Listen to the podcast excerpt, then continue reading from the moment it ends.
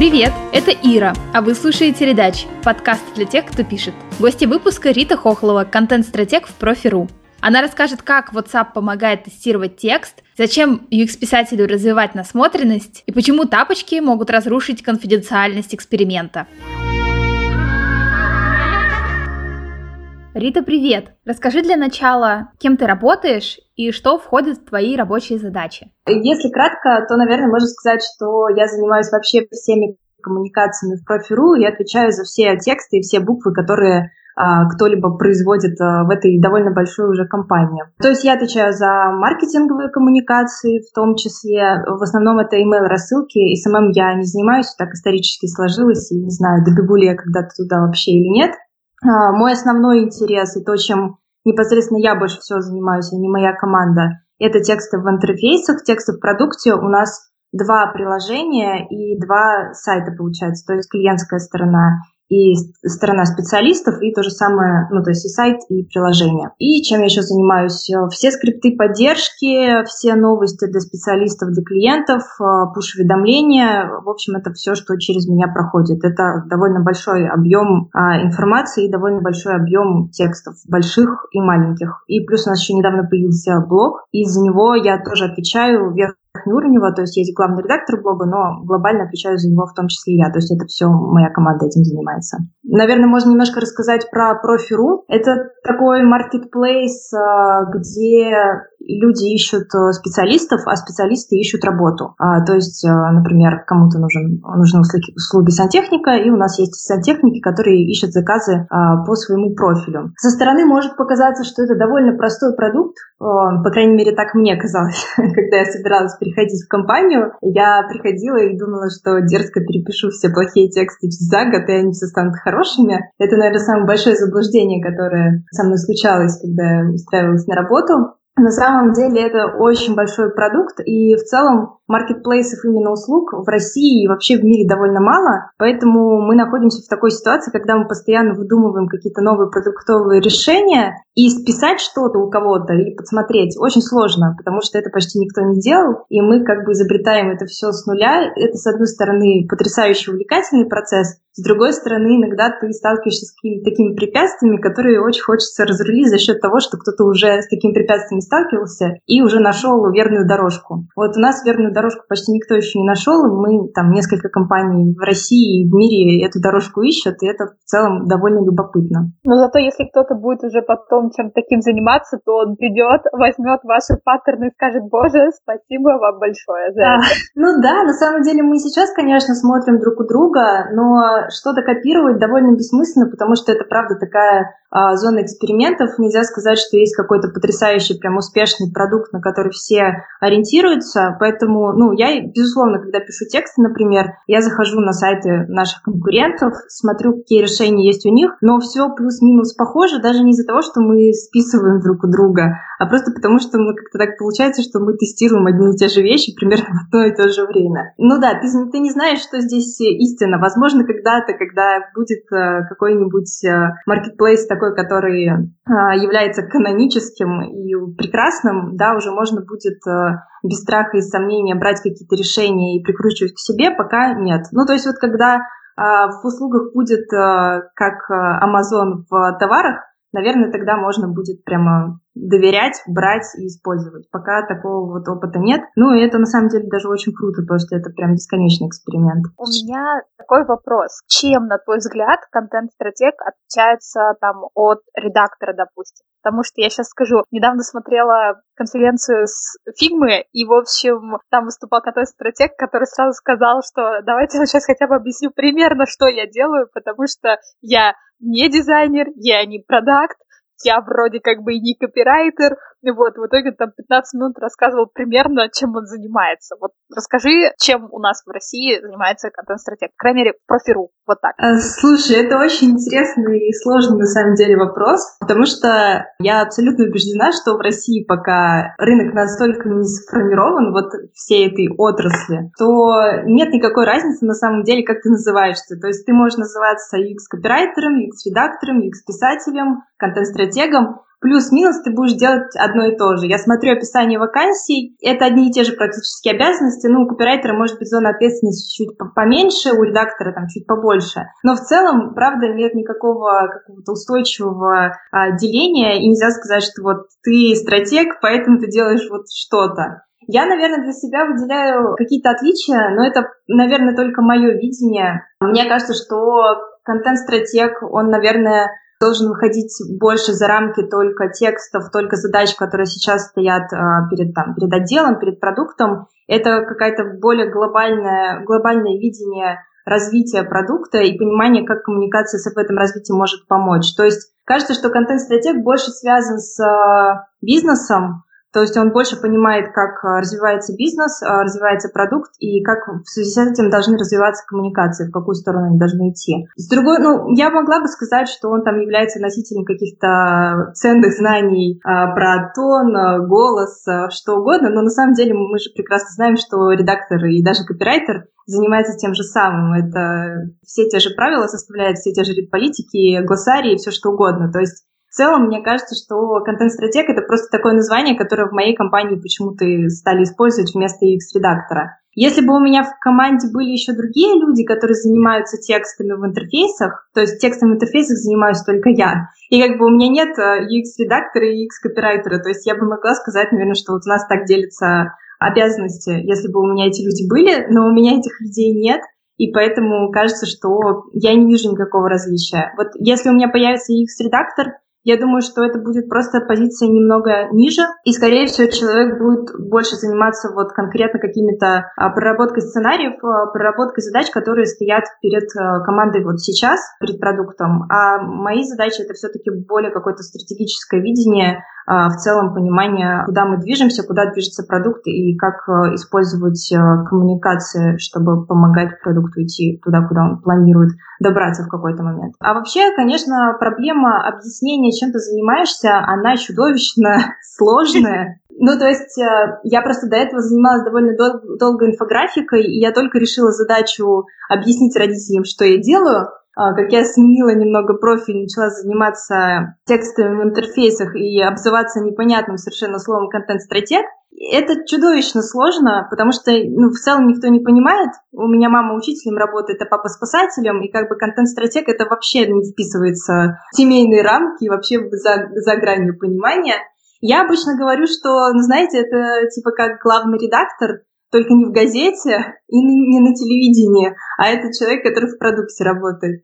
Обычно люди кивают, и я думаю, что они ничего не понимают, но приходят к мнению, что лучше туда даже не лезть. Это просто какая-то непонятная хрень, и лучше ее оставить. Иногда в глазах вижу сочувствие. Чем больше я пытаюсь объяснять, чем я занимаюсь, особенно когда я дохожу до каких-то мелочей и говорю, что я пишу название для кнопочек, вот здесь я вижу прямо в глазах глубокое сочувствие и сопереживание и понимаю, что просто стоит остановиться, потому что я закапываю себя в могилу жалости, и просто лучше, лучше этого не делать. Вот, так что с терминологией, правда, все очень сложно. Мне кажется, что все, кто сейчас работает с текстами в интерфейсах, делают просто все, все, что могут, и примерно одним и тем же мы занимаемся. С тобой целиком и полностью согласна. Мы прям сколько не обсуждали эту тему с другими ребятами, все сошлись на том, что надо просто смотреть по тем задачам, которые тебе предлагают делать. Ну, то есть, как mm-hmm. бы там э, понимать, что ты вот ближе там к дизайну, или ты ближе все-таки к продуктам, или там mm-hmm. еще где-то находиться, какая-то такая история. Вот, у меня следующий вопрос наверное, даже больше общий про всех, кто пишет, чем про контент-стратегов. Скажи, какие три главных качества, может быть, характера, может быть, там, я не знаю, какой-то soft skills, да, какие они должны быть, чтобы быть хорошим контент-стратегом или редактором? Окей. Ну, с тремя, конечно, сложновато, но я сейчас попробую. Ну, может, четыре или два? А, давай попробуем. Ну, первое, что я сказала, выделила бы, это, мне кажется, критическое мышление, потому что реально ты должен вообще все ставить под сомнение. Любое крутое решение, которое ты где-то подсмотрел или которое пришло в твою гениальную голову, оно может оказаться абсолютно несостоятельным и ничтожным. Просто потому что как только ты во что-то уверовал, а, если ты не подверг этому сомнению, ты на пути к полному провалу. Я несколько раз натыкалась э, на эти грабли, и теперь мне кажется, что я сомневаюсь вообще во всем. С одной стороны, это может э, мешать быстро принимать решения, а с другой стороны, если у тебя есть возможность как-то тестировать, то ты эти сомнения просто направляешь, превращаешь в гипотезы и начинаешь их тестировать. И мне кажется, что это супер круто, Потому что насколько бы ты глубоко не знал свою аудиторию, ты можешь представлять что угодно, что это вот конкретный человек, которого ты как будто очень хорошо знаешь, что это там Иван 30 лет, который ходит во вкусвилл, покупает, не знаю, кабачки, ты можешь вот до мелочей его представлять, думать, что вот ему этот текст точно зайдет, вот ну сто процентов. И в итоге ты выкатываешь это решение, и оно вообще никому не заходит. Просто нужно принять, что ты как бы никогда ничего не знаешь о своем пользователе, сколько бы ты его ни изучал. И только на цифрах можно добиться какой-то вообще правды. Верить вообще ничему нельзя никогда. У меня был такой простой пример. Мы написали два текста когда клиенты составляли заказ, они не хотели указывать время, в которое они хотят получить услугу. И мы придумали две формулировки, э, которые отдавала на откуп э, это решение непосредственно специалисту. Первое звучало как «пусть специалист предложит время», а другое звучало как «рассмотрю предложение специалистов». И я была уверена, что плюс-минус эти формулировки будут работать одинаково, потому что смысл у них одинаковый. Но разница между ними в количестве кликов была 20% пунктов, и это как бы дофига. И после этого эксперимента я поняла, что ну, мы просто ничего не знаем. Мы никогда не знаем, как работает наш текст, если мы его не проверили. Каждый текст проверить невозможно, но ставить под сомнение и хотя бы там тестировать в коридоре где-то, это супер важно, поэтому сомневайтесь вообще во всем, что бы вы ни написали, даже если это одно слово на кнопке. Очень нужно в нем посомневаться и это поисследовать. Вот, это было первое. Второе, наверное, очень вытекает из этого. Это то, что нужно быть любопытным и вообще дух исследователя, мне кажется, это главное, что должно присутствовать у хорошего э, копирайтера, редактора, кого угодно, любого человека, который работает со смыслами. Вообще а, любопытство и желание что-то разузнать, оно офигенно работает, когда ты как раз начинаешь а, выходить куда-то в поля и что-то изучать.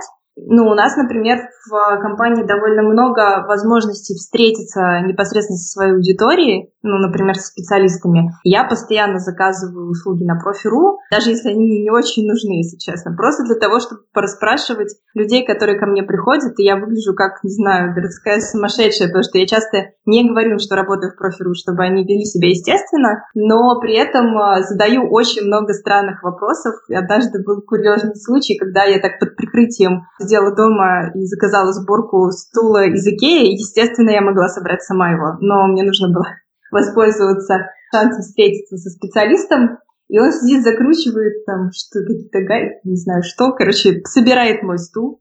Я сижу, задаю вопросы, и он уже подозревает, что что-то неладно, потому что я задаю странные вопросы, они сильно касаются приложения, Потом проходит какое-то время, наступает тишина, он поднимает глаза, а я сидела на диване, а он сидел на полу, потому что собирал мебель. Он поднимает глаза и говорит, а вы знаете, у вас тапочки профиру.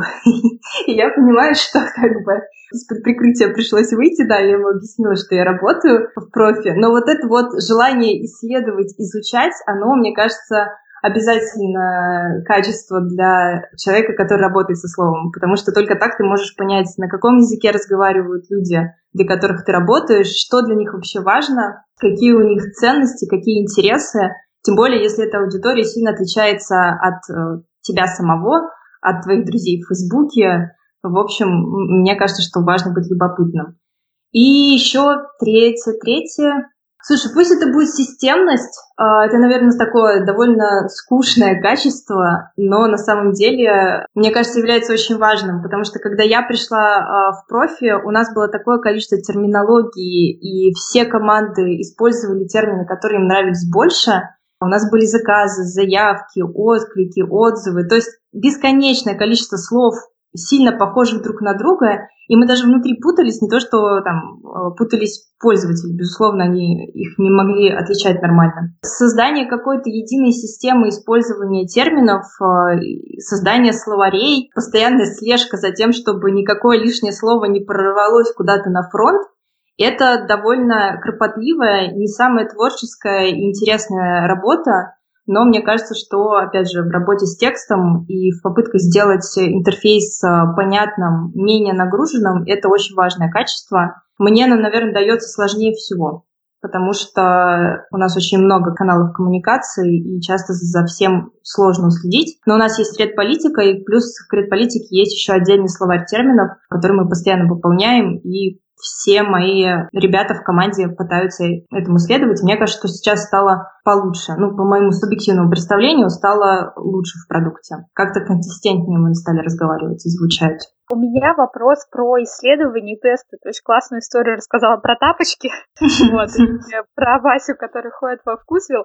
Но у тебя как раз было классное выступление на питерском этапе, и ты там рассказывала про тесты. Чтобы людей завлечь и чтобы они посмотрели это выступление, я хочу вспомнить историю, помнишь, про скриншоты, и как ты спрашивала родственников, типа, понимаете ли вы, что это такое? Ты можешь ее рассказать? Это опять э, про... Это неприменимо, наверное, к каждому продукту, потому что иногда люди работают в продукте, где аудитория реально похожа на них. Но я работаю в продукте, где большая часть аудитории — это люди, которые от меня сильно отличаются. У нас есть строители, у нас э, много мастеров красоты, которые тоже немного по-другому разговаривают, у нас много сантехников. А, в общем, у нас сотни специальностей, и все эти люди сильно отличаются от меня.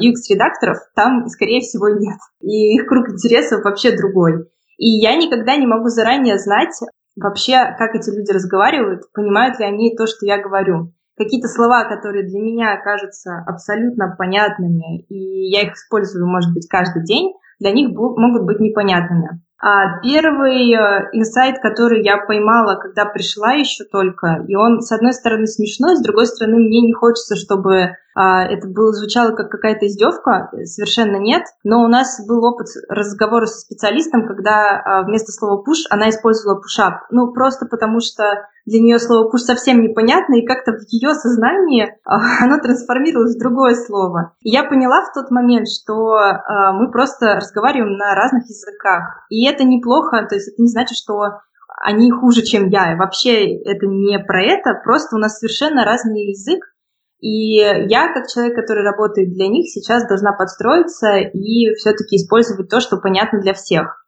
Я начала тестировать э, какие-то слова, какие-то отдельные фразы на своих родственников, потому что часть из них довольно сильно похожа на, на тех людей, которые могут работать у нас. Ну, например, моя мама, она работает учителем. А, она могла бы быть вполне репетитором на профиру, возможно, даже я ее зарегистрирую скоро. И иногда я отправляю ей какие-то фразы, да, спрашиваю, спрашиваю, знает она, что такое, какие-то там термины, или не знает. И я часто узнаю какие-то вещи, которые там для меня были бы неожиданными. Ну вот, например, пуш, кстати, не знает практически никто. Я потом еще вот эти специалисты, которые ко мне приходят домой, с некоторыми из них, которые разговорчивые, я им рассказываю, что я работаю в профиру, я предлагаю им добавиться просто в WhatsApp и оставаться на связи. Когда я пишу какие-то новые штуки большие, я им скидываю, они с удовольствием отвечают, с удовольствием ревьюют мои тексты, критикуют, говорят, что им непонятно. Вот, например, да, пуш а, не знает почти никто. Каждый раз, когда я пытаюсь это использовать, мне приспрашивают, что это такое. Многие люди не знают, что такое скриншот. А, кто-то не знает, что такое аватарка. Ну и таких примеров может быть э, десятки. У нас есть там тоже какой-то список стоп-слов, которые мы не используем, просто потому что мы знаем, что наша аудитория их не понимает. Нельзя сказать, что вся наша аудитория их не понимает. Не все люди у нас а, которые зарегистрированы на профиру, это люди далекие от технологий, вовсе нет. Но если я могу использовать слово, которое понятно всем, то зачем мне использовать слово, которое не поймет, например, там 5% аудитории. Поэтому я стараюсь, да, тексты тестировать, Мало того, что мы проводим довольно много АБ-тестов, и чем я больше работаю, тем больше мы тестируем именно тексты, Потому что раньше это были какие-то больше только продуктовые решения дизайнерские, сейчас мы тестируем текст активно, но это довольно дорого, и поэтому я стараюсь тестировать все, что можно, да, на своих друзьях, родственников, спрашивать у них, что они думают, как они понимают, даже что они чувствуют, когда читают фразу, потому что у нас довольно чувствительный продукт. Там есть сценарий, когда специалист отказывается выполнять мой заказ или клиент отказывается, уже договорившись с специалистом. И нужно подобрать такие формулировки, которые сообщают об этом событии, чтобы никто не чувствовал себя ущемленным, оскорбленным, не расстраивался и не демотивировался. Поэтому вот на такие эмоциональные штуки я тоже довольно часто тестирую. Понятно, что они сильно зависят от э, личного восприятия каждого человека, но если ты спросишь 10 человек, и все тебе скажут, что это звучит обидно, то, кажется, стоит задуматься. Скорее всего, тебе, правда, сначала показалось, что это классная фраза, но она может быть для кого-то оскорбительной или обидной, или просто неприятной. Вот. Но у меня родители, конечно, не очень понимают, когда я это делаю. У меня там был довольно забавный, мне кажется, скриншот. Я его очень люблю. Я у мамы что-то спрашивала. Как раз, мне кажется, про слово скриншот. И мама ответила, что она не знает, что это, и тут же мне написала «Рита, где ты?». То есть мне кажется, что э, в целом мама не понимает, чем я занимаюсь в Москве, у нее есть всякие подозрения на этот счет, когда я еще начинаю задавать вопросы, ей кажется, что, не знаю, я в заложниках у террористов, возможно, прикована к батарее, и они заставляют меня писать ей какие-то зашифрованные стра- страшные сообщения. Она даже какое-то время мне перезванивала, когда я задавала ей непонятные вопросы, тревожным голосом спрашивала, что такое. Вот. Но сейчас они уже более-менее привыкли, что я как-то там со странностями, и все нормально. Я подписана на твой телеграм-канал, ты это знаешь? Вот. Да. Но я еще хочу другим ребятам, которые будут слушать подкаст, его немножко пропиарить. У тебя там есть классная практика, ты об этом писала в Фейсбуке, что я вот там пытаюсь утром встать, загрузить какое-то новое приложение э, и посмотреть там текст. Э, у меня первый вопрос. Как ты выбираешь, какое приложение загрузить? Вообще это абсолютно какой-то случайный выбор. Я просто просыпаюсь и, например, думаю, что, блин, скоро весна, а, мне нужно почистить, а, отдать химчистку осенне-весеннее пальто. Я думаю, ну, отлично, сегодня мы узнаем, что у нас на рынке химчисток. И я просто вбиваю химчистки и начинаю скачивать все приложения, которые, у которых есть более-менее несколько хотя бы оценок и которые похожи на живые. Я читаю сначала у них э, а, уже по ним обычно понимаю, насколько там вообще живое приложение внутри может быть. И потом скачиваю и трачу вот, наверное, около часа, может быть, чуть больше, чуть меньше иногда, в зависимости от того, сколько приложений я скачала. Трачу на то, что прохожу там разные сценарии. Потом, как правило, удаляю большинство. Какое-то одно могу оставить, если мне понравилось, я действительно решила им воспользоваться. И это всегда какие-то... Потом я думаю, вот я сегодня что-то плохо спала, кажется, есть приложения, которые могут помочь спать лучше. И я начинаю скачивать приложения, которые научат меня спать глубоко, спокойно и под приятную музыку. Потом я начинаю заниматься йогой и думаю, блин, наверняка есть какие-то крутые приложения, которые научат меня не лениться и заниматься йогой систематически. И я начинаю скачивать такие приложения. То есть у меня точно нет никакой системы, это просто то, что у меня сейчас там в голове крутится, и то, что мне сейчас э, в большей степени актуально. А зачем ты вообще решила такую штуку проворачивать? Слушай, ну тут будет опять вот этот банальный ответ про насмотренность, но так как каких-то материалов на самом деле, тем более на русском языке, про то, как писать тексты и кнопочки очень мало, я решила, что классно самой, опять же, исследовать, э, смотреть, как это делают другие, даже в продуктах, которые, на мой, совершенно не похожи, а смотреть именно, как реализованы какие-то сценарии, просто какие-то отдельные фразы, и сохранять удачные моменты или какие-то неудачные, чтобы знать, что так делать не надо. И, в общем-то, канал появился, он вообще не собирался становиться никаким публичным, он несколько месяцев, может быть, месяца три я его вела, вообще никому о нем не рассказывая, там была только я, и я просто туда скидывала, я и еще одна моя подруга, ее туда призвала зачем-то, не знаю. Вот, и я туда просто скидывала какие-то штуки, которые я нашла, и писала к ним какие-то короткие комментарии. Я сейчас эти посты там в основном удалила, потому что они прям совсем были не, не, неосмысленными, не для широкой аудитории. Я просто собирала как какую-то базу для себя, чтобы я знала, где мне потом поискать какой-то классный пример или вспомнить, как не надо делать. Круто. А можешь назвать три или, может быть, два приложения, которые ты вот таким образом для себя открыла, и они тебе очень понравились? Я про них писала, мне кажется, про все в кнопочке тоже. Ну, первое приложение Grabber, надеюсь, что я правильно его произношу. Я не скажу, что оно потрясающе с точки зрения дизайна или текстов, оно даже с точки зрения текстов там довольно много косяков. Я даже писала, как это, городская сумасшедшая и ворчливая бабка. Я иногда нахожу людей, которые отвечают за текст в приложениях, и пишу им, что вот там у вас, между прочим, а, текст не гендерно-нейтральный. И кажется, что я мужчина, а я женщина. То есть я могу вот в такое впасть. Но приложение Grabber меня покорило именно своей механикой. Это продукт приложения, которое предлагает тебе воспользоваться услугами людей, которые сейчас за границей и которые путешествуют, они могут себе что-то купить за границей и привезти. И это безумно удобно, быстро. И я вообще удивлена была, что это работает.